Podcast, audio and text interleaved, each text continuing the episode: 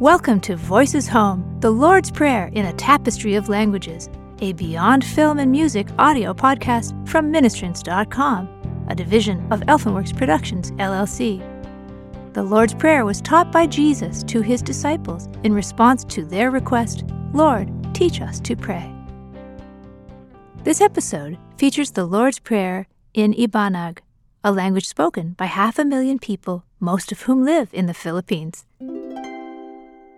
Amaming egatalangi, marayaw paray ingagam mo. Maparatal paray ipamagurem. Makwa iurem, toya tadavun, tagkune talangi. Idana kami takanan nga mawag ni, toya taagaw. Pakuaman na kami, takadagurilyami. Takuna na mapakuaman mi, tanakaliwiliwa ni kami. Aryan na kami, ngampalyaran na kami, tamarakay. Amen. And that was the Lord's Prayer in Ibanag. The name Ibanag comes from I, which means thee, and Banag, which means river.